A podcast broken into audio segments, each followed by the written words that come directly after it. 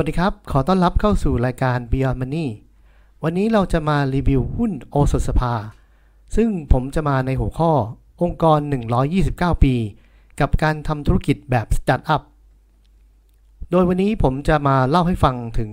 ประวัติของโอสถสภา การทำธุรกิจ งบการเงิน และอนาคตของบริษัท เพื่อให้นักลงทุนเป็นข้อมูลในการตัดสินใจ ว่าหุ้นโอสถสภายังสามารถลงทุนได้ไหม ติดตามกันได้ครับ บริษัทโอสถสภาก่อตั้งในปี 2434 ซึ่งเป็นระยะเวลาถึง 129 ปีแล้ว จัดว่าเป็นองค์กรที่มีความเก่าแก่อันดับต้นๆ ของประเทศไทยองค์กรหนึ่ง โดยเริ่มต้นจากการจัดตั้งโดยนายแปะแซลิม ซึ่งเป็นต้นตระกูลโอสถานุเคราะห์ ได้ตั้งร้านขายยาที่ชื่อว่าเต็กเฮงหยู ขึ้นมานะครับ โดยในช่วงแรกสินค้าก็คือ ยากิษณากันตากิเลน ซึ่งหลาย ๆ ท่านที่เกิดในยุคนี้อาจจะไม่ทราบว่าคือยาอะไร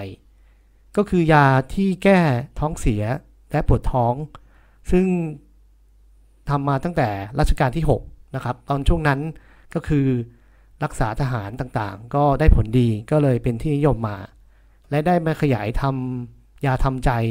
และยาอุทัยทิพย์จนในปี 2561 ได้เข้าจดทะเบียนในตลาดหลักทรัพย์แห่งประเทศไทย ด้วยทุนจดทะเบียน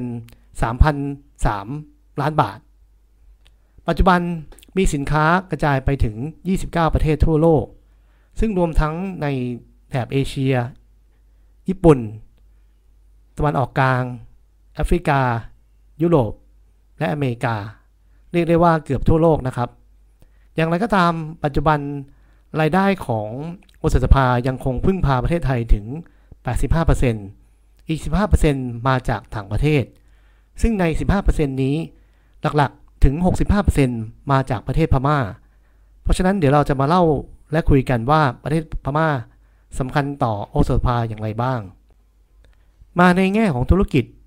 ผมแบ่งธุรกิจของโอสถสภาไว้เป็น 3 ประเภทหลักๆ ในส่วนแรกคือ ธุรกิจเครื่องดื่ม ซึ่งเป็นรายได้ทั้งหมด 84%โดยมีเครื่องดื่มอยู่ทั้งหมด 3 ประเภท ประเภทแรกคือเครื่องดื่มบำรุงกำลังนะครับไม่ใช่เครื่องดื่มชูกำลังแล้วนะครับ โดยมีแบรนด์ที่เป็นอันดับ 1 Market Share ก็คือ M150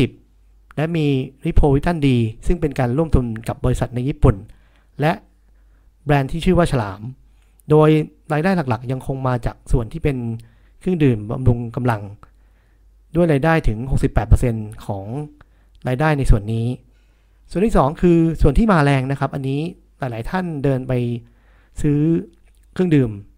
นะครับ functional drink นะครับใน7 e เ e ่ e อจะเห็นว่ามีเครื่องดื่ม ที่กำลังมาแรงยี่ห้อหนึ่งชื่อว่า c b i t นะครับ c b i t เป็นเครื่องดื่มที่เพื่อสุขภาพนะครับสำหรับคนรุ่นใหม่ ปัจจุบันมีส่วนแบ่งการตลาดถึง 26%ในปี 2562 ซึ่งก็จะมีรสชาติต่างๆ เช่น รสส้ม รสมะนาว และรสสตรอเบอรี่ต่างๆ นะครับ ก็เป็นสินค้าที่ทางโอสถสภาหมายมั่นบั้นมือที่จะเป็นการเจริญเติบโตอันต่อไป นอกจากนี้ยังได้รับรางวัล Most Top Rising Brand ในปี 2019 ด้วยนะครับ ก็เป็นสินค้าที่น่าสนใจ ในส่วนนี้ก็จะมีเปปทีนนะครับที่เป็นเครื่องดื่มที่ช่วยทางด้านความจำและสุขภาพ ส่วนอีกส่วนหนึ่งก็คือเครื่องดื่มเกลือแร่ซึ่งเป็นส่วนที่ไม่ใหญ่มาก ชื่อยี่ห้อ M Spot ซึ่งในส่วนนี้ก็จะมีขยายออกมาเป็นการทำกาแฟกระป๋องด้วย แต่อย่างไรก็ตามไม่ใช่รายได้ที่เป็นรายได้หลักของอุตสาหกรรมในส่วนที่เป็นเครื่องดื่ม ช่องทางการจำหน่ายน่าสนใจมากนะครับ ของอุตสาหกรรมมีมากถึง 470,000 จุดทั่วประเทศนะครับ ก็มีทั้งร้านค้าที่เป็นโชว์หวย มีโมเดิร์นเทรด เช่น Tesco Big C ต่างๆ มีที่เรียกว่า Cash Van ก็คือมีคนของอุตสาหภานะครับ ไปลงพื้นที่แล้วก็ขายสินค้าต่างๆ ในเครื่องดื่มที่มีนะครับให้กับทางลูกค้าเลย มีตู้ขายน้ำนะครับ อันนี้เป็นธุรกิจหนึ่งที่ทางอสสภามุ่งเน้นที่จะขยายต่อเนื่องนะครับ ก็คล้ายๆ ญี่ปุ่นนะครับ เราไปตามสถานที่ต่างๆ สถานที่ท่องเที่ยว ก็สามารถที่จะกดน้ำเครื่องดื่มต่างๆ พวกนี้ได้ รวมทั้งขยายออกไปทางออนไลน์ทั้ง Lazada และ s h อ p e e และแม้กระทั่งถ้าต้องการสั่งให้มาส่งถึงที่บ้านก็สามารถทำได้เหมือนกันนะครับ จะเห็นว่าจุดนี้เป็นจุดแข็งเลยที่ผู้บริหารเน้นย้ำว่า เป็นจุดที่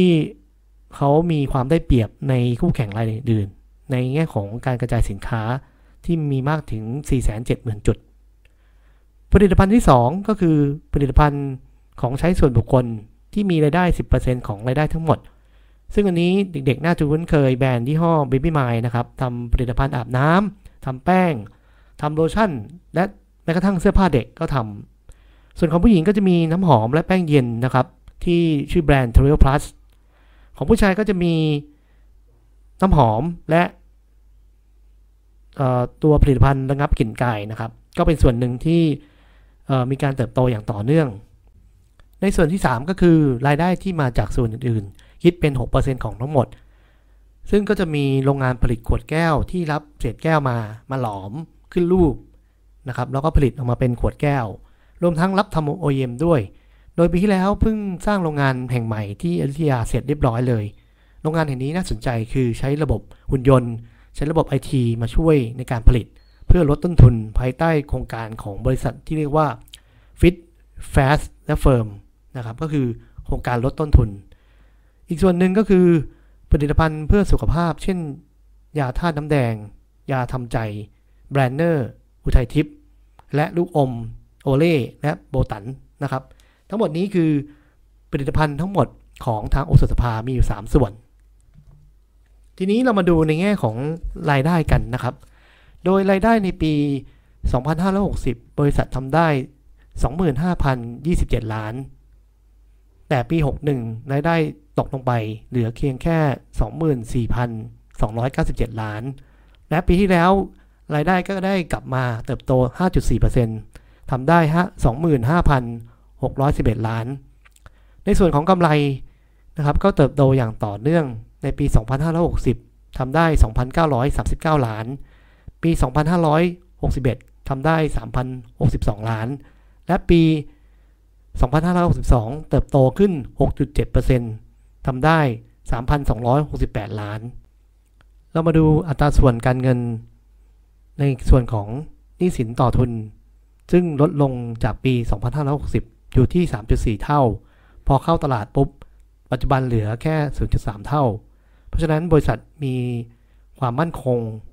ในภาวะของโควิด -19 คงสามารถอยู่รอดได้อย่างแน่นอน ในส่วนของอัตรากำไรขั้นต้นก็ทำได้ดีขึ้นนะครับปีแล้วทำได้เพิ่มขึ้นจาก 32.4 ทำได้ถึง 34.9%ในส่วนของกำไรสุทธิก็เพิ่มเติมขึ้นจากปี 2561 ที่ทำได้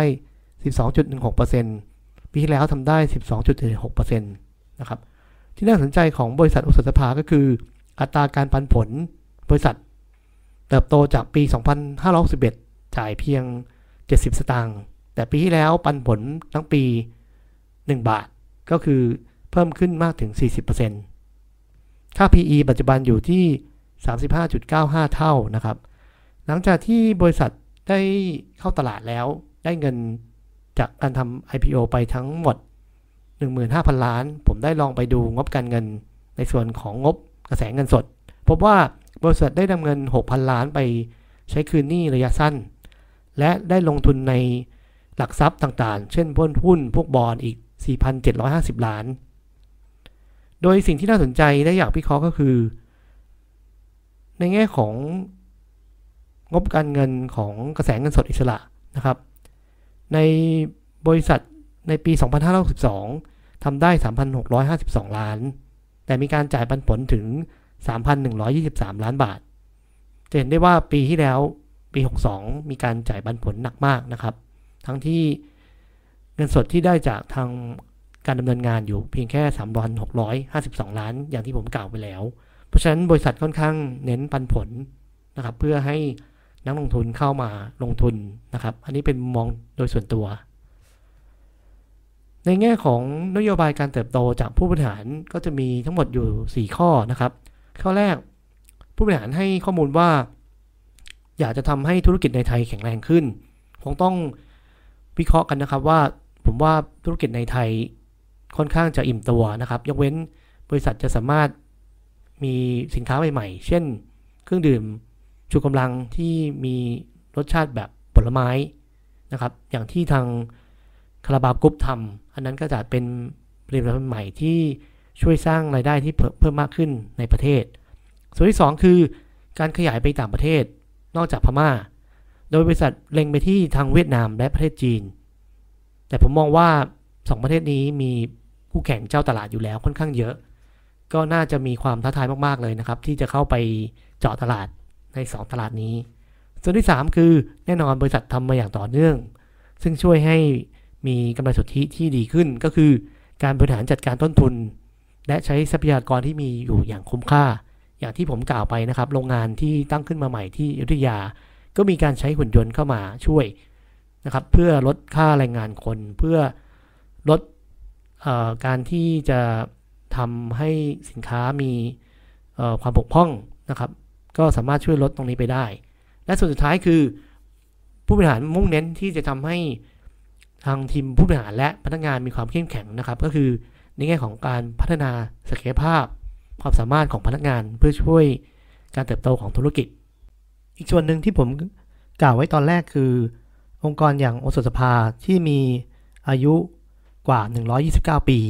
แต่จะทำธุรกิจแบบสตาร์ทอัพ อันนี้ผมมองว่าทางโอสถสภามีการปรับปรุงองค์กรทั้งในแง่ การเอาเทคโนโลยีมาช่วยให้พนักงานสามารถติดต่อสื่อสารหรือว่าทำงานร่วมกันได้ นอกจากนี้บริษัทยังลงทุนจำนวนค่อนข้างเยอะ กับการที่จะแปลงโฉมโรงงาน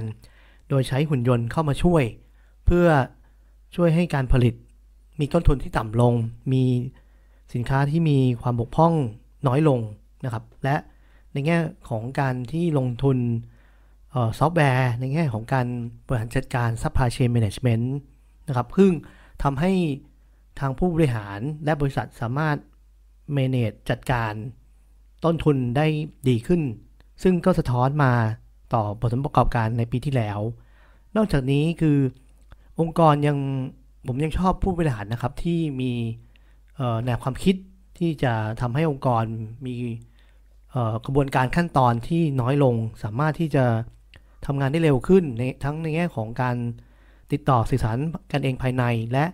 การที่จะออกแคมเปญสินค้าใหม่ ๆ หรือการที่จะติดต่อสื่อสารกับลูกค้า ทางโอสถภาสามารถทำได้ดีขึ้น รวมทั้งในแง่ การทำวิเคราะห์วิจัยผลิตภัณฑ์ใหม่ ๆ อันนี้ผมมองว่า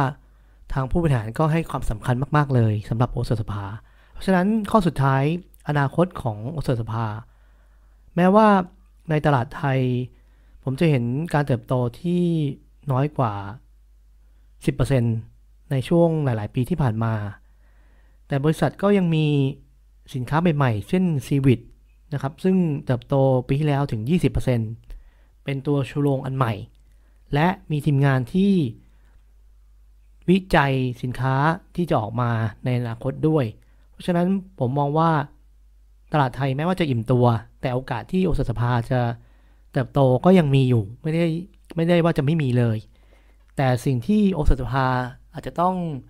โฟกัสมากขึ้นก็คือการออกไปโตต่างประเทศ นอกจากประเทศพมา่า เช่นประเทศเวียดนาม ซึ่งอันนี้ต้องติดตามกันต่อไปว่าบริษัทจะประสบความสำเร็จมากน้อยแค่ไหน อย่างไรก็ตามในแง่ของการลงทุน ทุกวันนี้บริษัทมีค่า PE สูงถึง 35.95 เท่า อันนี้ผมแนะนำว่านักลงทุนทุกท่านอาจจะต้องดูอัตราการเติบโตว่าสอดคล้องกับค่า PE หรือเปล่า ในอนาคตโอสถสภาน่าจะเป็นหุ้นที่มีปันผลที่ค่อนข้างดีนะครับ ถ้าใครลงทุนในราคาที่เหมาะสมราคาที่ถูกๆ ผมว่าเรากินปันผลเราถือไว้ระยะยาวค่อนข้างดี แต่ถ้าคุณลงทุนในช่วงที่ราคาแพง อันนั้นผมว่าก็จะมีความเสี่ยงในการลงทุนนะครับ วันนี้ถ้าชอบยังไงกดแชร์กดไลค์แล้วช่วยกด subscribe กดกระดิ่งกันด้วยนะครับ ขอบคุณมากครับ สวัสดีครับ